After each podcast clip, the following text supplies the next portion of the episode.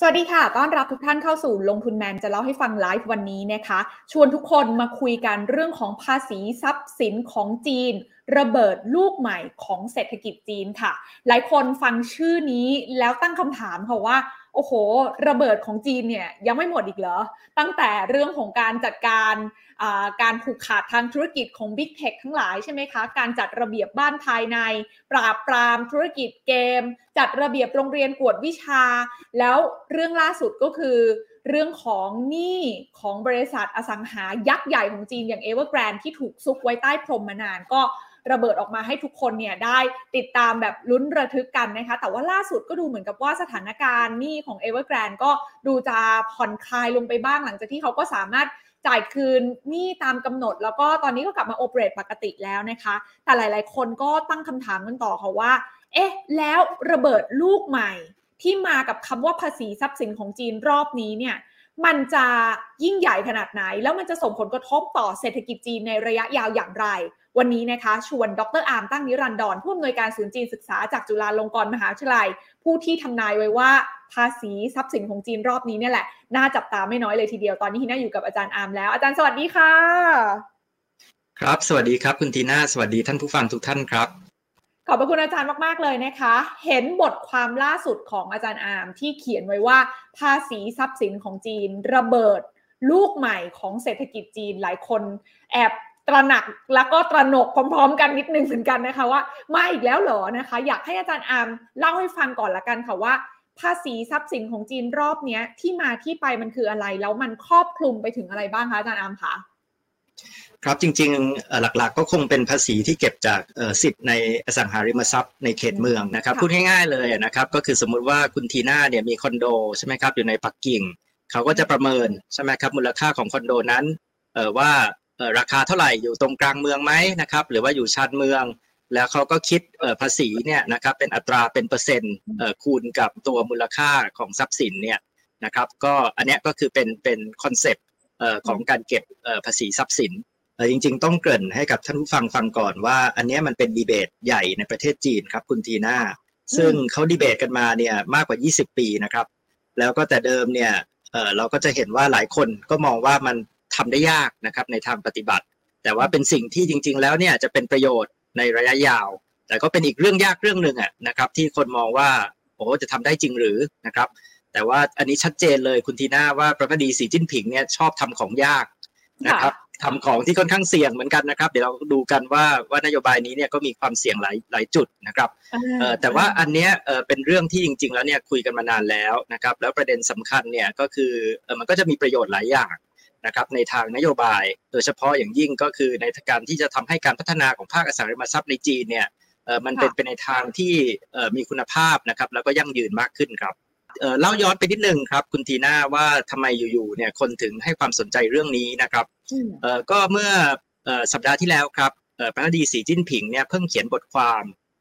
ชื่อเรื่องของนโยบาย common prosperity ความรุ่งเรืองร่วมกันเนี่ยในนิตยสารฉิวชื่อของพรรคคอมมิวนิสต์จีน ซึ่งเป็นนิตยสารที่พูดถึงนโยบายสำคัญของพรรคคอมมิวนิสต์อยู่แล้วนะครับ อันนี้คนให้ความสนใจมากครับคุณทีน่าเพราะว่ามันเป็นครั้งแรกที่ประธานาธิบดีสีจิ้นผิงเนี่ยพูดเองว่านโยบายความรุ่งเรืองร่วมกัน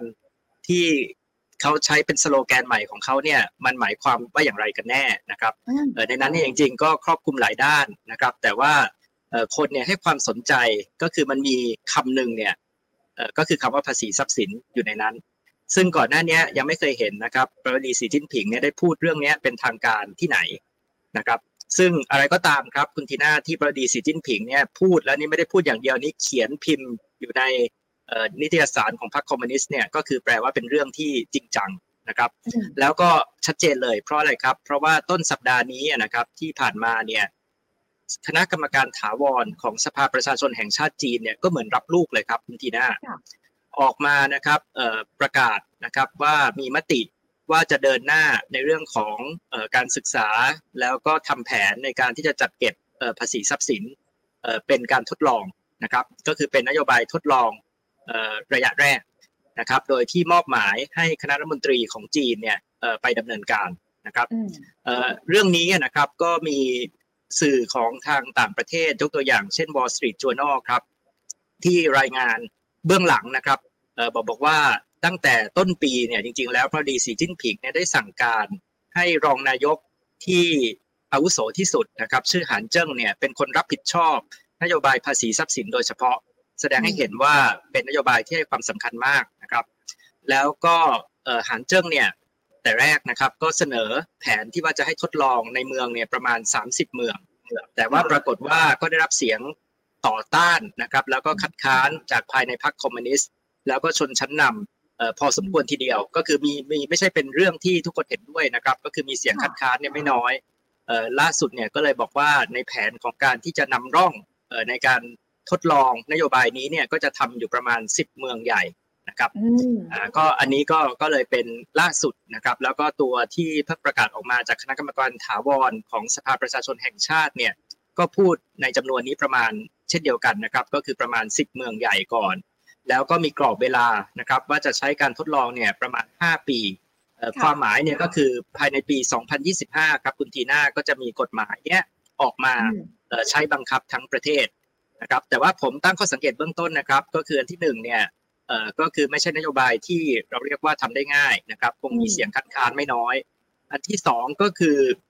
เออตอนนี้ยังเป็นเรื่องของการทดลองก่อนนะครับ ระเบิดลูกนี้เป็นลูกใหญ่มากนะคุณทีน่าแต่ว่าก็เป็นระเบิดลูกยาว นะครับคือไม่ใช่ระเบิดเหมือนกับตอนกวดวิชาที่มามานัดเดียวจบนะครับอันนี้เนี่ยเริ่ม 10 เมืองก่อน อาจจะขยายเป็น 30 เมือง แล้วก็สุดท้ายภายใน 5 ปีเนี่ยจะใช้ทั้งประเทศนะครับก็คือเนื่องจากว่ามันคงจะเป็นเรื่องที่ช็อกระบบมากเนี่ยเขาก็คงจะทำในลักษณะค่อยเป็นค่อยไป แล้วก็มีลักษณะของการทดลองก่อนด้วยนะครับแล้วก็อันสุดท้ายเนี่ยผมก็ยังอยากจะย้ำเน้นครับคุณทีน่าว่าในสื่อต่างชาติหลายคนเนี่ยมองว่าเอ๊ะอันนี้ก็เป็นการถอย ถอยหนึ่งเก้าของสีจิ้นผิงหรือเปล่านะครับเพราะว่าแต่เดิมเนี่ยอยากจะทำเร็วทำสามสิบเมืองทำใหญ่ แต่ว่าตอนนี้ต้องถอยมาสิบเมืองนะครับแต่ว่าจริงๆแล้วเนี่ยผมไม่ได้มองอย่างนั้นนะครับ ผมมองว่าสิบเมืองเนี่ยก็เป็นเรื่องใหญ่แล้วนะครับสิบเมืองใหญ่เนี่ยไม่ใช่เรื่องเล็ก ๆนะครับ แล้วก็การที่เริ่มทำเนี่ยก็ถือว่าเป็นการตัดสินใจที่เด็ดขาดแล้วก็ชัดเจนนะครับเป็นสัญญาณที่ชัดเจนจากวัดีสีจิ้งผิงว่านโยบายนี้เป็นนโยบายที่เอาแน่นอน ในระยะยาว5ปีต่อจากนี้ด้วยครับ โอ้โห ที่อาจารย์อามทิ้งไว้ว่าเป็นระเบิดลูกใหญ่ แต่ว่าไม่ได้มาตุ้มเดียวนะคะ จะมาแบบระยะยาว เพราะว่ามันจะเริ่มต้นนะคะ ในช่วงแรกเนี่ยสิเมืองใหญ่ก่อน ซึ่ง 10 เมืองใหญ่ก็ถือว่า Impact มากแล้วนะ เพราะว่าถ้าอาจารย์อามบอกว่าภาษีทรัพย์สินของจีนรอบเนี้ย มันจะนับรวมไปที่เรื่องของอสังหาริมทรัพย์ใช่ไหมคะ พวกที่อยู่อาศัยนะคะต่างๆ ที่จะมีการเก็บภาษีกันเนี่ยแล้วก็จะเริ่มขึ้นที่เมืองใหญ่ก่อนเมืองใหญ่ก็อย่างเช่นปักกิ่งเซี่ยงไฮ้เมืองเศรษฐกิจของเขาทั้งหลาย ซึ่งส่วนใหญ่อะมูลค่าของอสังหาริมทรัพย์ในเมืองใหญ่มันก็แพงมากสูงมาก เพราะฉะนั้นแล้วเริ่มต้นการอาจารย์อามค่ะ ครับตอนนี้เนี่ยนะครับเริ่มมีออกมาแล้วนะครับ คุณทีน่าว่าเมืองเนี่ยสิบเมืองเนี่ยจริงๆตอนนี้สิบเมืองเนี่ยยังไม่มีชื่อชัดเจนนะครับ แต่ว่าคนเนี่ยก็คาดการว่าปักกิ่งเซี่ยงไฮ้เซินเจิ้นหางโจนะครับเมืองเหล่านี้แน่นอนนะครับที่ที่จะเป็นเมืองที่นำร่องนะครับแล้วก็เรื่องนี้นะครับผมคิดว่าในระยะแรกเนี่ยตอนนี้คนก็กำลังรอดูอยู่นะครับว่าอัตราภาษีเนี่ยจะสูงแค่ไหนนะครับ แต่ว่าคนก็มองว่าก็คงไม่ได้เป็นอัตราที่สูงมาก เพราะว่าคงจะนำร่องเริ่มต้นก่อนนะครับแต่ว่าก็จะมีมีลักษณะของผลกระทบเนี่ยก็จะสูงสำหรับคนที่มีสิทธิ์ในอสังหาริมทรัพย์ในเขตกลางเมืองนะครับก็คืออันเนี้ยคุณต้องจ่ายภาษีมากน้อยแค่ไหนมันก็อยู่ที่ว่าที่คุณมันเป็นพรามโลเคชันใช่ไหมครับก็คือเป็นที่กลางเมืองหรือว่าเป็นที่ชานเมืองหรือที่ตรงไหน นะครับความหมายเนี่ยก็คือถ้าเป็นที่กลางเมืองเนี่ยคุณก็ต้องจ่ายภาษีเนี่ยในราคาที่สูงนะครับถ้าโดยเฉพาะอย่างยิ่งเนี่ยมันก็จะมีด้วยนะครับว่าว่าหมายถึงว่าอันเนี้ยผลที่ชัดเจนแน่นอนนะครับคุณทีน่าที่จะเกิดขึ้นเนี่ยก็คือจะกระทบมากเลยกับคนที่คนรวยใช่ไหมครับที่มีสิทธิ์ในทรัพย์สินเนี่ยนะครับในในห้องพักใช่ไหมครับในคอนโดในอพาร์ตเมนต์ ในเขตเมือง โดยเฉพาะในพื้นที่ที่ location ดีนะครับอ่าแล้วก็ขณะเดียวกันคนที่มีหลายหลายห้องใช่ไหมหลาย ๆ ที่นะครับหลายๆสิทธิ์เนี่ยแต่ว่าไม่ได้ใช้ประโยชน์นะครับแต่ตอนนี้เนี่ยเขาก็จะต้องไม่สามารถแล้วล่ะที่จะเก็งกำไรอสังหาริมทรัพย์แบบในอดีตได้นะครับ เพราะว่าเขาก็จะถูกเก็บภาษีจำนวนมากนะครับค่ะคำถามก็คือว่าเป้าหมายของการลุกขึ้นมาจัดเก็บภาษีทรัพย์สินของจีนอ รอบนี้ของสีจิ้นผิงเนี่ยมันมันคืออะไร เพราะว่าจริง ๆ แล้วเนี่ยก็ถ้าย้อนกลับไปถ้าใครได้ติดตามเรื่องจีนก็จะรู้ว่าเวลฟ์หรือความมั่งคั่งส่วนใหญ่ของคนจีนเนี่ยมันก็จะอยู่ในอสังหาริมทรัพย์พวกนี้แหละ เพราะว่าเขาก็จะนิยมใช่ไหมคะอาจารย์อามในการแบบ ซื้อคอนโดเก็บไว้นะคะ แล้วก็คิดว่าวันหนึ่งเดี๋ยวราคาเพิ่มขึ้นซึ่งราคามันก็ปรับตัวเพิ่มขึ้นมาตลอดนะคะ แต่การที่เขาจะมาแอคแท็ก ตรงนี้เลยตรงๆอะมันจะทำให้ความมั่งคั่งของคนส่วนใหญ่ที่เก็บเวลไว้ในอสังหาริมทรัพย์พวกนี้มันได้รับผลกระทบแล้วสุดท้ายมันก็จะไปชิ่งไปที่เรื่องของการบริโภคภายในประเทศ มันจะกลายเป็นแบบแบบนั้นเลยหรือเปล่า หรือว่าสีจิ้นผิงเขากำลังคิดอะไรอยู่ เขากำลังมองการไกลมองภาพใหญ่ของจีน ให้มันเป็นแบบไหนกันแน่คะที่มาที่ไปรวมถึงเป้าหมายของเรื่องนี้มันคืออะไรคะอาจารย์อามคะ คือจริงๆ แล้วถูกต้องที่คุณทีน่าบอกนะครับ ว่านโยบายนี้ต้องค่อยๆทำอย่างระมัดระวังมากนะครับ เพราะว่ามันเป็นนโยบายที่กระทบนะครับ ทั้งไม่ใช่แค่คนรวยของจีน แต่ว่าชนชั้นกลางจีนด้วยนะครับ เราต้องทำความเข้าใจก่อนบนพื้นฐานนะครับ ว่าในจีนเนี่ยควบคุมนะครับทุนไหลออก เพราะฉะนั้นเนี่ยคนจีนโดยทั่วไปเนี่ยเขาไม่ได้มีทางเลือกในการลงทุนมากมายนะครับ จริงๆ ทางเลือกหลักของเขาเนี่ยก็คือตลาดหุ้น แล้วก็ภาคอสังหาริมทรัพย์เออ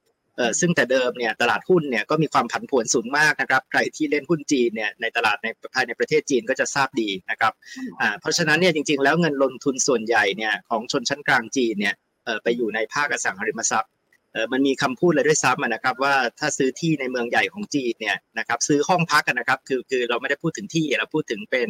เออสิทธิ์ในคอนโดเนี่ยนะครับเออซื้อคอนโดในจีนเนี่ยเออเป็นสิทธิ์ในการอยู่อาศัยนะครับคุณทีน่า เออเพราะว่าที่ดินนี่เป็นของรัฐบาลหมดนะครับเราบอกว่าอันเนี้ยนะครับก็คือซื้อยังไงเนี่ยนะครับราคามีแต่พุ่งขึ้นไม่มีตกลง คือเป็นการลงทุนที่เรียกว่าเขาเรียกว่าอะไรครับมั่นใจได้ร้อยเปอร์เซ็นว่ามูลค่าของสินทรัพย์ที่เราลงทุนไปเนี่ยมีแต่จะเพิ่มนะครับ จริง ๆ แล้วเนี่ยเราบอกว่าโอ้โหมันเพิ่มทะลุเพดานนะครับ คนคิดว่ามันทะลุเพดานแล้วมันก็ทะลุขึ้นไปอีก นะครับแต่อันนี้ก็คือคำพูดของสีจิ้นผิงที่พูดมาตลอดว่ามันกลายเป็นว่าบ้านเนี่ยไม่ใช่ที่อยู่อาศัยบ้านเป็นที่เก่งกำไรนะครับอ่าแล้วก็จริง ๆ แล้วเนี่ยหลายคนเนี่ยพูดเรื่องความเดือดร้อนในเมืองจีนนะคุณทีน่าแล้วก็เราก็ไปดูสถิติเนี่ยสมัยก่อนเขามีตัวดัชนีความเหลื่อมล้ำเขาดูจากจีนี่ coefficient เนี่ยเราก็บอกเอ้ยมันแย่มากเลยนะ แต่จริงๆเนี่ยเขาบอกว่าที่มันดูแย่เนี่ยนะครับหลักๆเนี่ยมันก็แค่เพียงว่าคนในเมืองเนี่ยนะครับมีสิทธิ์ ในคอนโดนะครับอ่าแล้วเขาก็สามารถซื้อขายคอนโดนี้ได้ใช่ไหมครับแล้วก็ราคาคอนโดก็พุ่งขึ้นทุกปี ขณะที่คนชนในคนในชนบทเนี่ยของจีนเนี่ยคุณทีน่าเขาไม่ได้มีสิทธิ์นะครับในการที่จะไปซื้อขายที่ดินในชนบทนะครับหรือสิทธิ์ในการเช่าอยู่อาศัยพื้นที่ในชนบท เพราะว่ามันเป็นของหมู่บ้านนะครับ อันนี้มันเป็นตัวที่ทำให้เกิดความเดือมล้ำเรื่องความร่ำรวยอย่างชัดเจน ระหว่างคนในเขตเมืองกับคนในชนบทนะครับทีนี้ก็ก็มาตอบคำถามอันนี้ อันนี้คือผมเล่า background เพื่อจะให้เข้าใจว่าเออมันไม่ใช่นโยบายที่ทำได้เลยทันทีหรือว่าทำได้ง่ายนะครับ มันจะมีผลกระทบเนี่ยใหญ่หลวง แต่ว่าถามว่าทำไมต้องทำนะครับ แต่จริง ๆ แล้วเนี่ยมันก็มีสามเหตุผลหลักนะครับเหตุผลแรกนะครับคุณทีน่าจริง ๆ แล้วเนี่ยเราจะเห็นแล้วว่ารัฐบาลจีนเนี่ยต้องการที่จะควบคุมฟองสบู่ภาคอสังหาริมทรัพย์ นะครับ แล้วก็เราเห็นชัดเจนเลยจากวิกฤตเอเวอร์แกรนที่ผ่านมาเออคุณทีน่าครับ สมัยก่อนเนี่ยโมเดลของการลงทุนอสังหาริมทรัพย์ในจีนเนี่ยก็คือบริษัทอย่างเอเวอร์แกรนเนี่ยจะไปหาเงินใช่ไหมระดมทุนกู้หนี้ยืมสินเนี่ยมามหาศาลนะครับเออแล้วเขาเนี่ยเอาเงินมหาศาลเนี่ยมาทำอะไร มาประมูลที่ดินในเขตเมือง เพื่อจะเอาไปพัฒนาเป็นคอนโดเนี่ยนะครับ ที่ดินในเขตเมืองเนี่ยเจ้าของก็คือรัฐบาลท้องถิ่นใช่ไหมครับรัฐบาลปักกิ่ง รัฐบาลเซี่ยงไฮ้เพราะฉะนั้นเนี่ยพูดง่ายๆเนี่ยนะครับก็คือเอเวอร์แกรนเนี่ยนะก็ไปหาเงินมามากมายเนี่ยแล้วก็ประมูลในราคาที่สูงเวอร์เลยเนี่ยนะครับแต่คนที่ได้ประโยชน์จริงๆเนี่ยก็คือรายได้เนี่ยมันเข้ากระเป๋ารัฐบาลท้องถิ่นนะครับมีคนเนี่ยพูดกันถึงว่ารายได้จากการประมูลที่ดินเนี่ยถือเป็นรายได้หนึ่งในสามนะครับของรายได้ทั้งหมด ของรัฐบาลท้องถิ่นของจีนนะครับคุณทีน่าเยอะมากนะครับ แต่ว่าผลที่มันเกิดขึ้นเนี่ยคุณทีน่าจะเห็นเลยนะครับ ว่าว่าหมายถึงว่าเอเวอร์แกรนก็จะต้องถ่ายไอ้ตัวต้นทุนเนี้ยไปให้ผู้บริโภค ถูถูกไหมครับอ่าก็คือว่าราคาค่าคอนโดของจีนเนี่ยมันก็เลยสูงมากเมื่อเปรียบเทียบกับเมืองใหญ่ทั่วโลกนะครับตอนนี้มีสถิติออกมาใช่ไหมครับว่าถ้าเปรียบเทียบกับค่าครองชีพเนี่ยเอ่อจริง ๆ แล้วราคาสังหาริมทรัพย์ในจีนเนี่ยถือว่าสูงที่สุดในโลกแล้วนะครับ แล้วเราก็บอกว่าเนี่ยก็เลยทำให้ราคาเนี่ยมันพุ่งไม่หยุดนะครับเพราะมันเริ่มตั้งแต่การประมูลในราคาที่สูงแล้วก็ถ่ายผู้บริโภคนะครับราคามันก็ปั่นขึ้นไปนะครับขณะเดียวกันเนี่ยเอเวอร์แกรนเนี่ยก็ไปหมุนเงินเรื่อยๆเนี่ยมาโปะหนี้ก้อนเดิม อันเนี้ยมันก็กลายเป็นทั้งฟองสบู่นะครับกลายเป็นปัญหาระยะยาว กลายเป็นความเสี่ยงในระบบนะครับแล้วก็เหมือนกับว่าเป็นปัญหาที่ซุกไว้ใต้พรมต่อเนื่องยาวนาน แต่ว่าตอนนี้ที่เห็นก็คือว่าพระดีสีจิ้นผิงเนี่ยเพิ่งออกนโยบายที่เรียกว่า three red lines ใช่ไหมครับสามเส้นตาย ที่บอกว่าตัวเพดานหนี้ของบริษัทอสังหาริมทรัพย์เนี่ยนะครับจะต้องกู้หนี้ได้ไม่เกินเท่าไหร่ต่อสินทรัพย์ต่อทุนนะครับซึ่งอย่างเงี้ยเอเวอร์แกรนเนี่ยยกตัวอย่างนะครับก็คือถึงเพดานแล้วก็จะไม่สามารถแล้วที่จะไปกู้หนี้ยืมสินก้อนใหม่ มาโปะก้อนเก่าได้นะครับอันนี้ก็คือ จุดเริ่มต้นของวิกฤตเอเวอร์แกรนแต่ก็จริงๆก็คือจุดเริ่มต้นนะครับของการเปลี่ยนโมเดลของการพัฒนาอสังหาริมทรัพย์ในจีนด้วย แต่ว่าความหมายเลยนะครับ คุณทีน่าก็คือหมายถึงว่าอะไรครับ ต่อไปนี้รัฐบาลท้องถิ่นเนี่ยจะไม่มีแล้วตัวรายได้ที่มาจากการประมูลที่ดินในราคาสูงๆแบบนั้น ใช่ไหมครับ เพราะว่าเราบอกว่าไอ้การที่จะมาแข่งกันแล้วก็ให้ราคาเวอร์ๆแล้วก็ไปกู้เงินมหาศาลมาเนี่ย อันเนี้ยเป็นสิ่งที่ทำได้ยากแล้ว นะครับแต่คำถามเนี่ยก็คืออ้าวแล้วอย่างเงี้ยรัฐบาลท้องถิ่นจะเอารายได้ก้อนไหนมาแทนล่ะนะครับคำตอบตอนเนี้ยเออก็คือภาษีทรัพย์สินนะครับก็คือการจัดเก็บภาษีทรัพย์สินเนี่ยก็จะเป็นจุดเริ่มต้นของแหล่งรายได้ก้อนใหม่ ให้กับรัฐบาลท้องถิ่นเอ่ออันเนี้ยนะครับก็คือเอ่อข้อแรกนะครับ ข้อที่สองครับคุณทีน่าอันนี้จริงๆก็คือโดยตรงเลยก็คือเพื่อควบคุมราคาสังหาริมทรัพย์ในเขตเมือง แล้วก็เป็นให้อย่างที่สีจิ้นผิงต้องการนะครับ ก็คือบ้านเป็นที่อยู่อาศัยไม่ใช่ที่เก่งกำไร เพราะว่าอันนี้คือสิ่งที่เกิดขึ้นนะครับ เมื่อเราเก็บภาษีอสังหาริมทรัพย์เนี่ยก็คือเท่ากับว่าถ้าเกิดว่าคุณทีน่าเนี่ยนะครับมีที่กลางเมืองใช่ไหมมีคอนโดกลางเมืองแต่ว่าคุณทีน่าเนี่ยบอกว่าโอ้โหจ่ายภาษีไม่ไหวนะครับคุณทีน่าก็ต้องขายออกไปให้กับคนที่เขาสามารถจะจ่ายภาษีได้ คุณทีน่ามีที่หลาย ๆ ที่นะครับ คือคือมีหลายคอนโดเนี่ยแล้วก็ปล่อยร้างไว้ไม่ได้ปล่อยเช่าไม่ได้อะไรนะครับเออคุณทีน่าก็ต้องคิดแล้วว่าจะต้องปล่อยเช่าแล้ว เพราะว่าเออคุณทีน่าต้องเสียภาษีถูกไหมครับอ่าเพราะฉะนั้นเนี่ยเราบอกว่าตัว supply ของคอนโดในตลาดเนี่ยมันจะต้องเยอะขึ้นนะครับ ทั้งเอ่อ supply ของคอนโดที่ถูกปล่อยเช่านะครับ supply ของคอนโดที่จะขายออกมานะครับ ซึ่งตรงเนี้ยมันก็จะกดตัวราคาอสังหาริมทรัพย์ แน่นอนนะที่ที่สัปดาห์ที่ผ่านมาเนี่ยรัฐบาลจีนเนี่ยออกมาให้ความมั่นใจนะครับ ว่าราคาเนี่ยมันจะไม่ลงแบบกระทันหัน แล้วก็ไม่ลงแบบที่เรียกว่าฟองสบู่แตกนะครับอ่าแต่ว่าเขาจะบอกว่ามันจะค่อยเป็นค่อยไปนะครับ ก็คือความหมายเขาก็คือราคามันจะต่อไปเนี้ยมันจะไม่ขึ้นแบบสมัยก่อนแล้วล่ะนะครับ แล้วมันก็ควบคุมให้อยู่ในระดับที่อยู่ในปัจจุบันนะครับ แล้วก็อาจจะค่อยๆ ปรับลดลงมา แต่ว่าเขาบอกว่าจะไม่ crash คือจะไม่ถึงกับว่า อยู่ๆเนี่ยราคาจะปรับลดลงมาเลยนะครับแต่ว่านโยบายของการเก็บภาษีทรัพย์สินเนี่ยมันก็จะเป็นประโยชน์กับการใช้ตัวทรัพย์สินใช่ไหมครับอย่างมีประสิทธิภาพ แล้วก็เป็นประโยชน์กับการปล่อยให้ตัว supply ของอสังหาริมทรัพย์เนี่ยมันเพิ่มขึ้นนะครับ ซึ่งจะทำให้ราคาเนี่ยมันสามารถควบคุมได้ด้วยนะครับ อืมอืมอืมโอเค เพราะฉะนั้นมันเป็น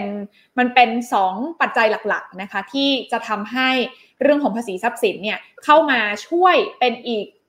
หนทางหนึ่งในการเพิ่มรายได้ให้กับหน่วยงานภาครัฐ ซึ่งก่อนหน้านี้ได้มาจากฝั่งของการประมูลที่ดิน ซึ่งพอได้มาจากฝั่งของประมูลที่ดิน บริษัทอสังหาริมทรัพย์ขนาดใหญ่ก็ต้องแย่งกันประมูลราคาสูงๆนี่ก็เยอะนะคะ นั่นคือสาเหตุของ Evergrande ซึ่งเขาไม่อยากให้เกิดแล้ว เพราะฉะนั้นเขาแก้ปัญหาตั้งแต่ต้นทางเลยใช่ไหมคะอาจารย์อาร์มส่วนอีกขาหนึ่งก็คือเรื่องของการทำให้ supply ของอตลาดอสังหาริมทรัพย์ในจีนน่ะมันมันเข้าสู่จุดสมดุลมากขึ้นนะคะ เพราะก่อนอันนี้คนเก็งกำไรซะเยอะนะคะ ก็ซื้อเก็บเก็บเก็บเก็บดันราคาขึ้นไปสูงสูงสูงสูงสูงแต่ว่ามันไม่เกิดการใช้อย่างมีประสิทธิภาพ เพราะฉะนั้นตอนนี้ทำให้ supply มันมันมันมันมันพอนะคะ จนทำให้ demand เนี่ยสามารถเข้าถึงได้เพราะ supply เยอะราคามันก็ลงเนาะเพราะฉะนั้นแล้วหลังจากเนี้ยคนที่อยากจะเข้าถึงการมีบ้านมีที่อยู่อาศัยมันก็น่าจะทำได้ง่ายมากขึ้น อันนี้คือก็เข้า concept ของท่านประธานาธิบดีสีจิ้นผิงที่บอกว่าเราอยากจะสร้างความเจริญรุ่งเรืองร่วมกันในปัจจัยที่เป็นเรื่องของที่อยู่อาศัยเป็นหลักเลยใช่ไหมคะ ประเด็นก็คือถ้าฟังดูแบบนี้ก็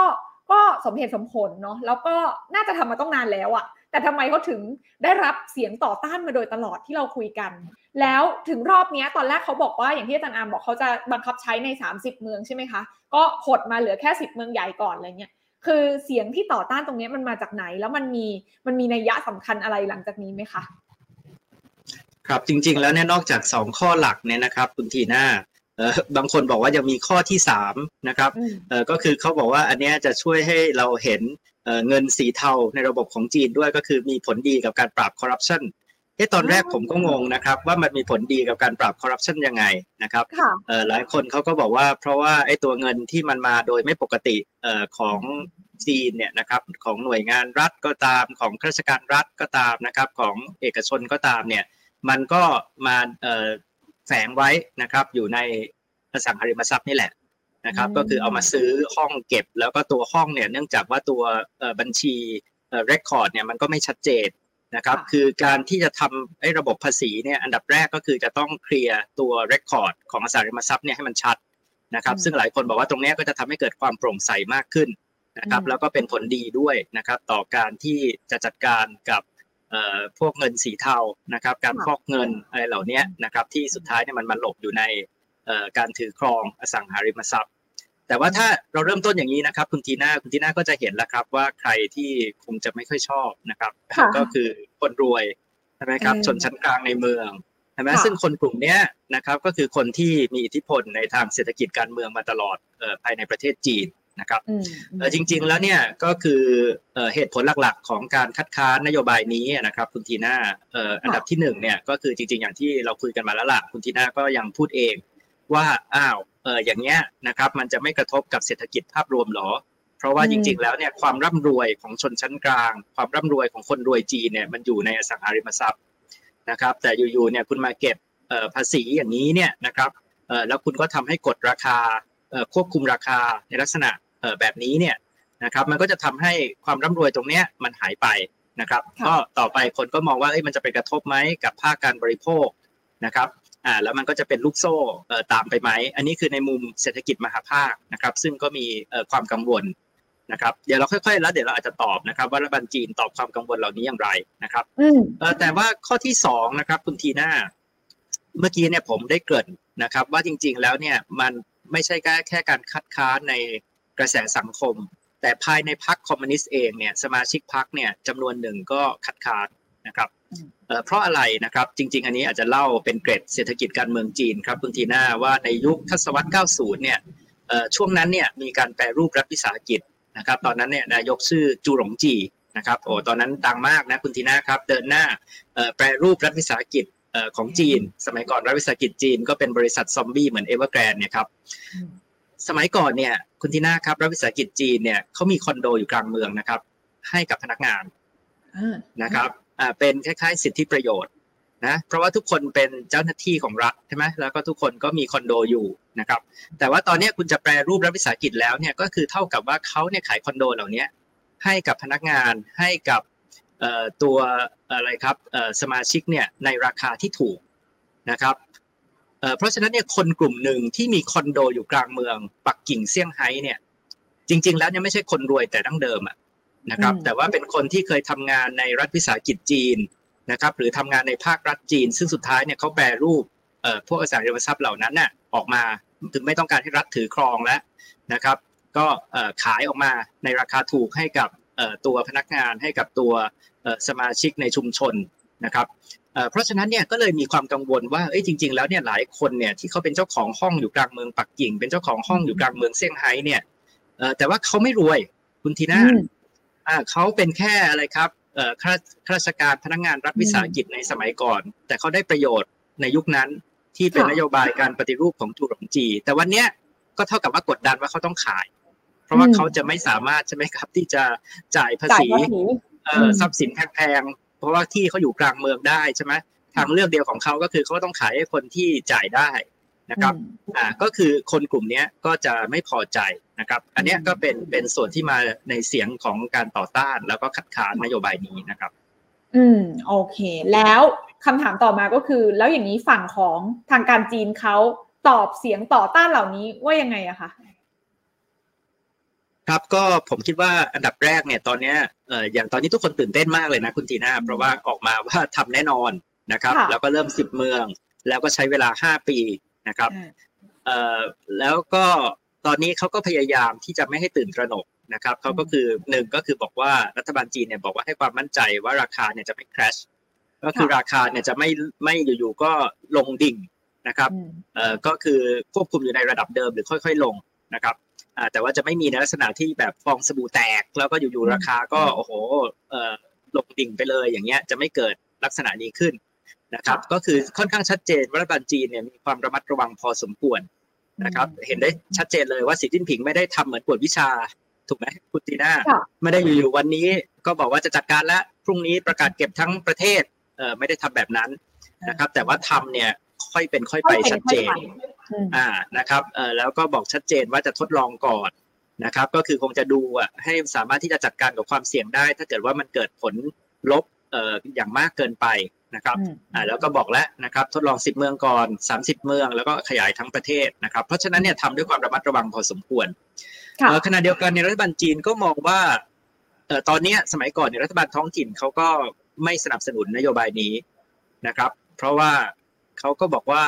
มันมันเรื่องอะไรต้องมันทุบเหมือนทุบหม้อข้าวตัวเองใช่ไหมเพราะว่านโยบายนี้ก็เท่ากับว่าเอ่อคนก็จะพัฒนาสารทรัพย์น้อยลงใช่ไหมประมูลที่ดินน้อยลงใช่ไหมครับคุณทีน่า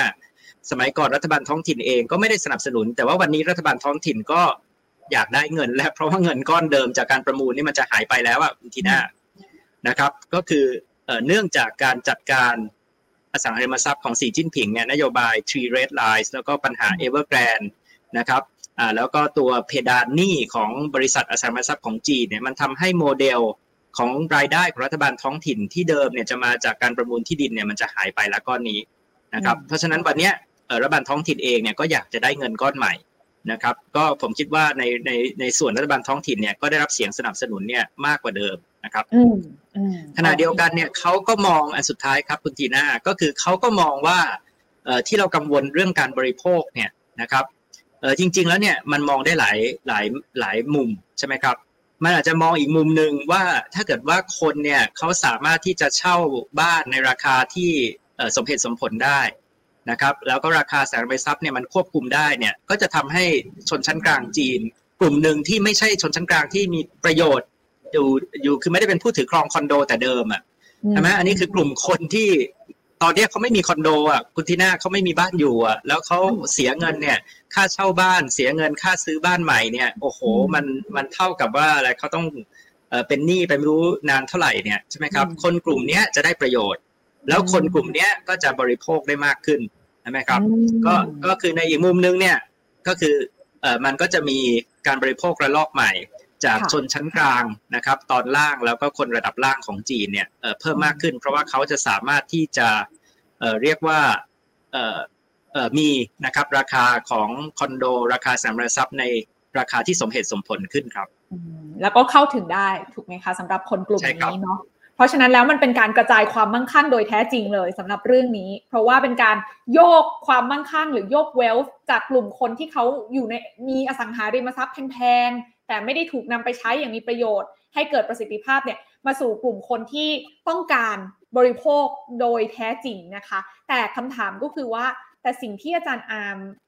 ประเมินดูเนี่ยอาจารย์อาร์มดูเหมือนจะให้น้ำหนักกับฝั่งที่น่าจะส่งผลกระทบกับเศรษฐกิจจีนในระยะยาวมากกว่าหรือเปล่า เพราะอาจารย์บอกว่ามันอาจจะกลายเป็นระเบิดลูกใหม่ แล้วก็เป็นลูกใหญ่ที่ให้ Impact ระยะยาวกับ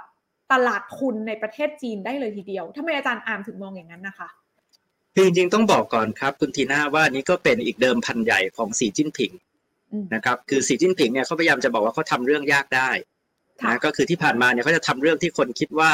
ไม่น่าจะทำได้อะตั้งแต่ปราบคอร์รัปชันนะครับอันนี้ก็เป็นนโยบายของการจัดการความเหลื่อมล้ำ แล้วก็นโยบายภาษีทรัพย์สิน ซึ่งก็เป็นลักษณะนโยบายแบบที่สีจิ้นผิงชอบทำนะครับ ก็คือโอ้มันได้รับเสียงต่อต้านสูงมากนะ จากชนชั้นกลาง แล้วก็คนในระดับบนนะครับ แต่ว่าเขาอย่างที่บอก common prosperity นะครับ เราต้องรุ่งเรืองร่วมกันคุณทีน่านะครับ จะรวยกลุ่มเดียวไม่ได้ เพราะฉะนั้นเนี่ยนโยบายเนี่ยผมก็เลยมองว่ามันต้องติดตามใกล้ชิดนะครับ เพราะจริงๆแล้วมันจะสำเร็จไม่สำเร็จเนี่ยมันก็อยู่ที่การ ปฏิบัติถูกไหมการบังคับใช้นโยบายนะครับอยู่ที่ลักษณะของการทดลอง แล้วก็การปรับนโยบาย แล้วก็การทำอย่างค่อยเป็นค่อยไปนะครับคือชัดเจนคุณทีน่าถ้าอยู่ๆคุณทีน่าทำแล้วแล้วมันช็อกระบบ แล้วก็ราคาอสังหาริมทรัพย์มัน crash อย่างเงี้ยมันก็ไม่สามารถที่จะจัดการควบคุมได้ใช่ไหมครับ แต่ว่าถ้าคุณทีน่าทำได้ดีใช่ไหมครับ แล้วก็บอกว่าเออมันสามารถจะควบคุมได้นะ แล้วก็ค่อยเป็นค่อยไปนะนะครับเออมันก็จะเกิดผลดีในระยะยาว นะครับมันก็จะเป็นการเปลี่ยนโมเดลเศรษฐกิจจีน จากเดิมที่เป็นโมเดลอยู่ในการเก็งกำไรนะครับจากเดิมที่เป็นโมเดลของการปั่นราคาสังหาริมทรัพย์ ซึ่งสุดท้ายเนี่ยไม่มีใครบอกว่ามันจะยั่งยืนได้อะมันก็ฟองสบู่ก็ต้องแตกสักวันหนึ่งอะนะครับอ่ามันก็จะเป็นโมเดลที่ยั่งยืนมากขึ้นการใช้ประโยชน์ในอสังหาริมทรัพย์ในเขตเมืองเนี่ยก็จะมีประสิทธิภาพมากขึ้นราคาเนี่ยก็จะสามารถเข้าถึงได้มากขึ้นยกตัวอย่าง ก็คือมันมีข้อดีในระยะยาว แต่ว่ามันมีความเสี่ยง ในระยะสั้น อันนี้เป็นลักษณะของนโยบายของสีจิ้นผิงในช่วงนี้นะครับแต่ว่าคุณทีน่าครับ ผมคิดว่าในมุมของนักลงทุนเนี่ยอาจจะสนใจว่ามันหมายถึงยังไงบ้างกับการลงทุนนะครับผมคิดว่าข้อที่หนึ่งครับ คุณทีน่าก็คือภาคอสังหาริมทรัพย์จีนเนี่ยจะซึมยาวนะครับ จะไม่กลับมาฟื้นแล้วนะครับก่อนหน้านี้มีหลายคนคิดว่าเอเวอร์แกรนเนี่ยก็จะเป็นแค่ปัญหาระยะสั้น แล้วเดี๋ยวเนี่ยราคาอสังหาริมทรัพย์ก็จะกลับมาพุ่งทะยานเหมือนเดิม นะครับอ่าหรือว่าตอนนี้ก็รีบเข้าไปเก็บใช่ไหมครับหุ้นหุ้นของบริษัทอสังหาริมทรัพย์จีนดีกว่านะครับ เพราะว่าเดี๋ยวอีกแป๊บเดียวเนี่ยมันอาจจะกลับฟื้นขึ้นมา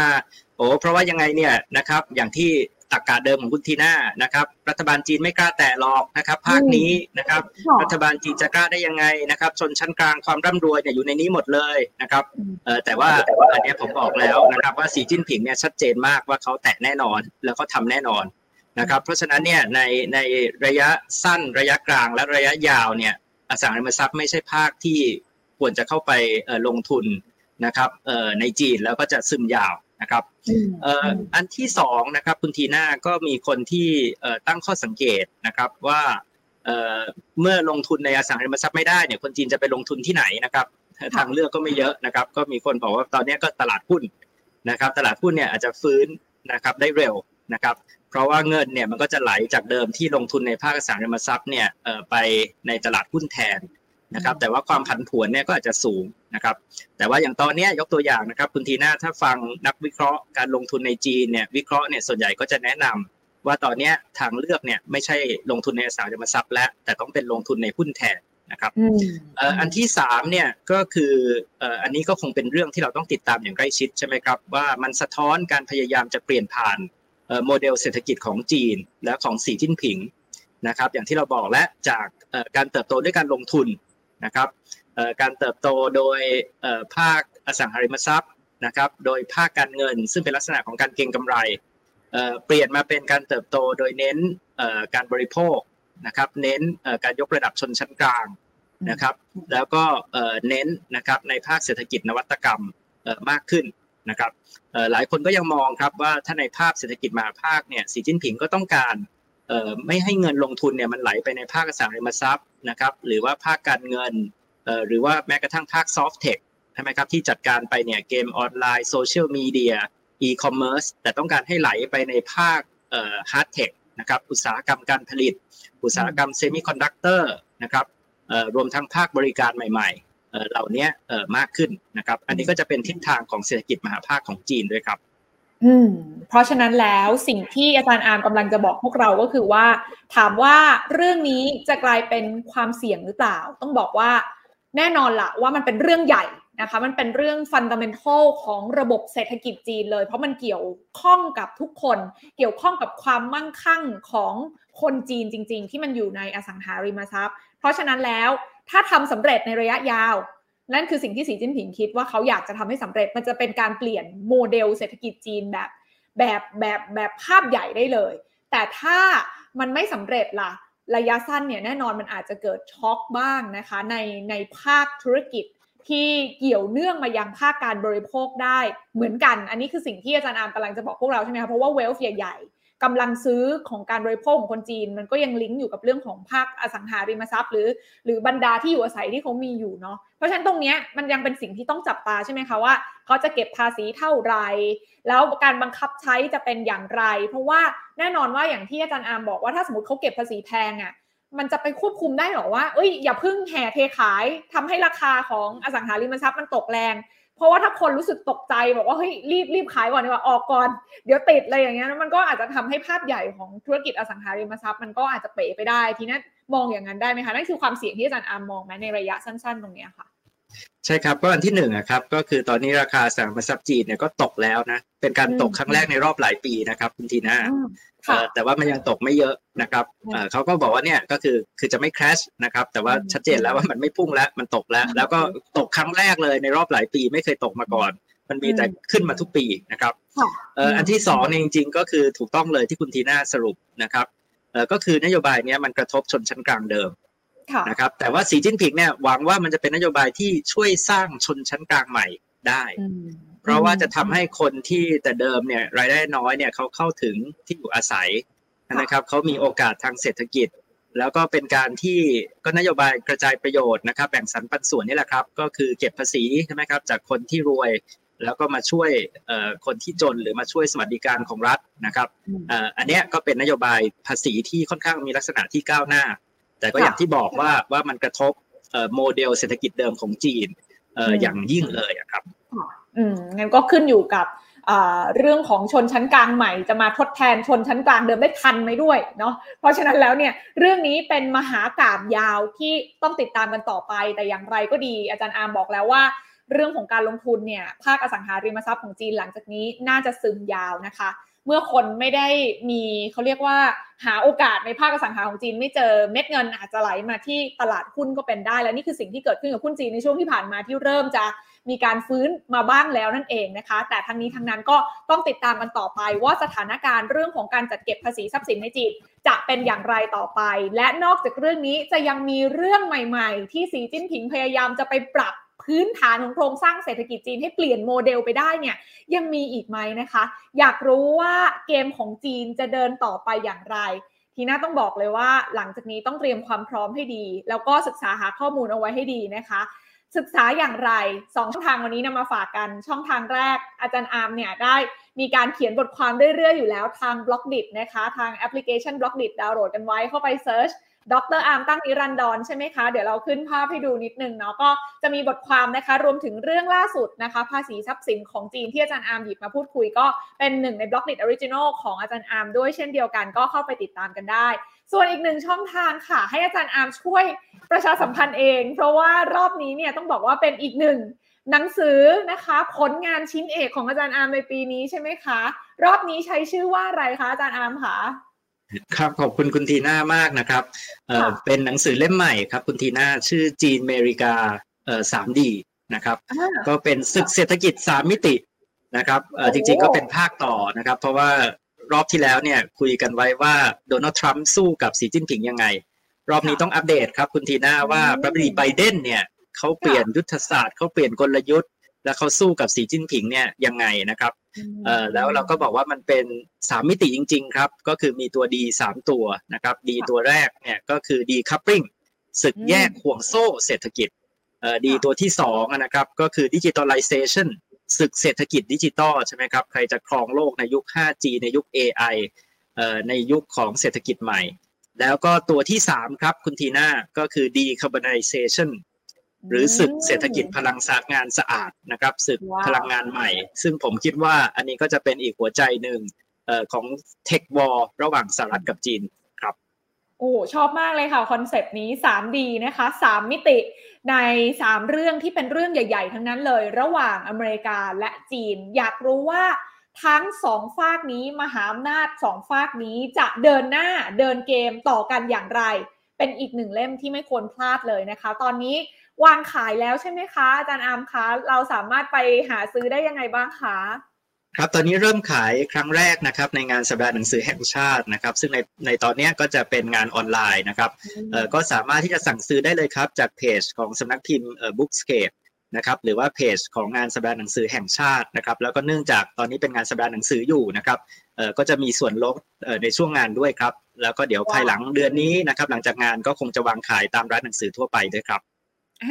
รอติดตามกันได้เลย จีนเมริกา 3D นะคะ 3D รอบนี้โดยอาจารย์อามตั้งนิรันดรนนั่นเองนะคะ วันนี้ก็ครบถ้วนเห็นภาพอีกหนึ่งมิติเรื่องของภาษีทรัพย์สินของจีนที่อาจารย์อามมาช่วยให้เราเข้าใจ แล้วก็ระมัดระวังติดตามเรื่องจีนกันแบบใกล้ชิดแบบนี้มากยิ่งขึ้นนะคะ ขอบพระคุณอาจารย์อามเป็นอย่างสูงเลยนะคะ ขอบคุณมากค่ะ ครับ ขอบพระคุณครับ สวัสดีคุณทีน่าสวัสดีท่านผู้ฟังครับ และนี่คือทั้งหมดของลงทุนแมนจะเล่าให้ฟังไลฟ์วันนี้นะคะ กลับมาติดตามประเด็นดีๆ แบบนี้ได้เป็นประจำทางช่องทางของลงทุนแมนไม่ว่าจะเป็น YouTube Facebook ตอนนี้ลงทุนแมนมี TikTok แล้วด้วยอย่าลืมไปช่วยกัน Follow นะคะ วันนี้ที่น่าสุภาพกิจเจทวิกิจลาทุกท่านไปก่อน สวัสดีค่ะ